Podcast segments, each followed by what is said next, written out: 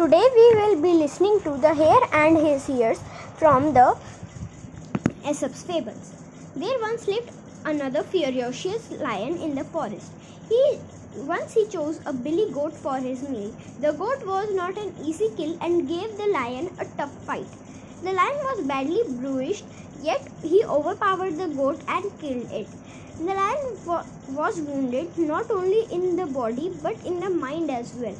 He was really angry at the thought that he had been wounded by his own meal. He announced in the entire jungle all animals with horns or antlers should leave my forest immediately, or else I shall kill them all.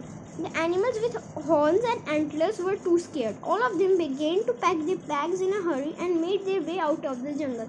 There was one little hare with exceptionally long ears. The entire night he kept tossing and turning in his bed. He had frightening dreams of the lion chasing after him. Finally, the next morning, the rabbit frantically began to pack all his belongings. He bade, he bid farewell to his neighbors, the birds. Why are you leaving, rabbit? chirped the birds. You don't have any horns. With a king like this, replied the rabbit, you won't know when my ears will become a threat to my life. Moral Better safe than sorry. Thank you.